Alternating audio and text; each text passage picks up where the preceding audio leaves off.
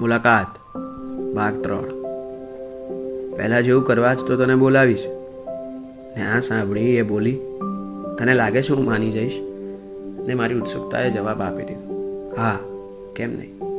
ને આ સાંભળતા જ એણે હોઠને જમણા તરફ ધકેલ્યા અને સહેજ હસીને બોલી, આટલો બધો ભરોસો કરે છે? ને મારા વિરતી ભરેલા મને કહી. નાખ્યું ભરોસો કરવાનો ના હોય, ભરોસો થઈ જાય.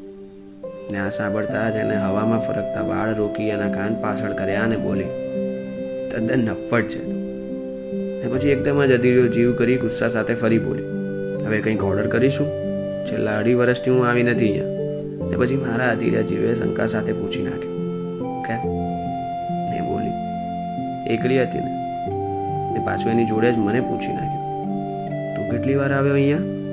ને મેં કીધું, લગભગ અઠવાડિયામાં બે વાર. જેમ આપણે મળતા હતા એમ જ. ને આવું સાંભળતા જ એના ચહેરા પર રણના ગરમ પવન જેવો સન્નાટો છવાઈ ગયો. ને બોલી, તું પણ એકલો હતો. ને મારાથી બોલાઈ ગયું, ના. આ સાંભળતા જ એને રણમાં મૃગજળ જોયું હોય ને એવી ફાળ પડીને એની સાથે મને પૂછી નાખ્યું તો કોણ હતું તારી સાથે? હું આ સવાલના મોજામાં ઉતરી ગયો ને મને પાછું લઈ ગયું યાદોમાં. મેં શરૂ કર્યું, હું ક્યારેય એકલો નહોતો. મારી સાથે હતું. આ કેફેના દરવાજા પર પગ વાળીને જમાદાર માફક બેસતું કૂતરું. ને આ પાનકરના સન્નાટાથી ભરેલું સેવનનું ઝાડ તું જેની પર બેઠી છે ને, એ નાની કાટલી તો જાણે મારી સાથે પ્રેમથી ડોકાચ્યું કરતી હોય ને, એમ લાગતું. તો આ સાગની નીચી બેઠકવાળું ટેબલ મારી કલ્પનાને સાથ આપતું.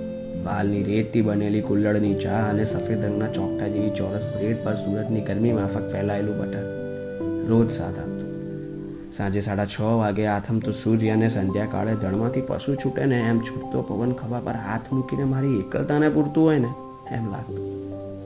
ગેરસમજણ તો આપણને હતી ને. એમાં આમનું શું વાંક?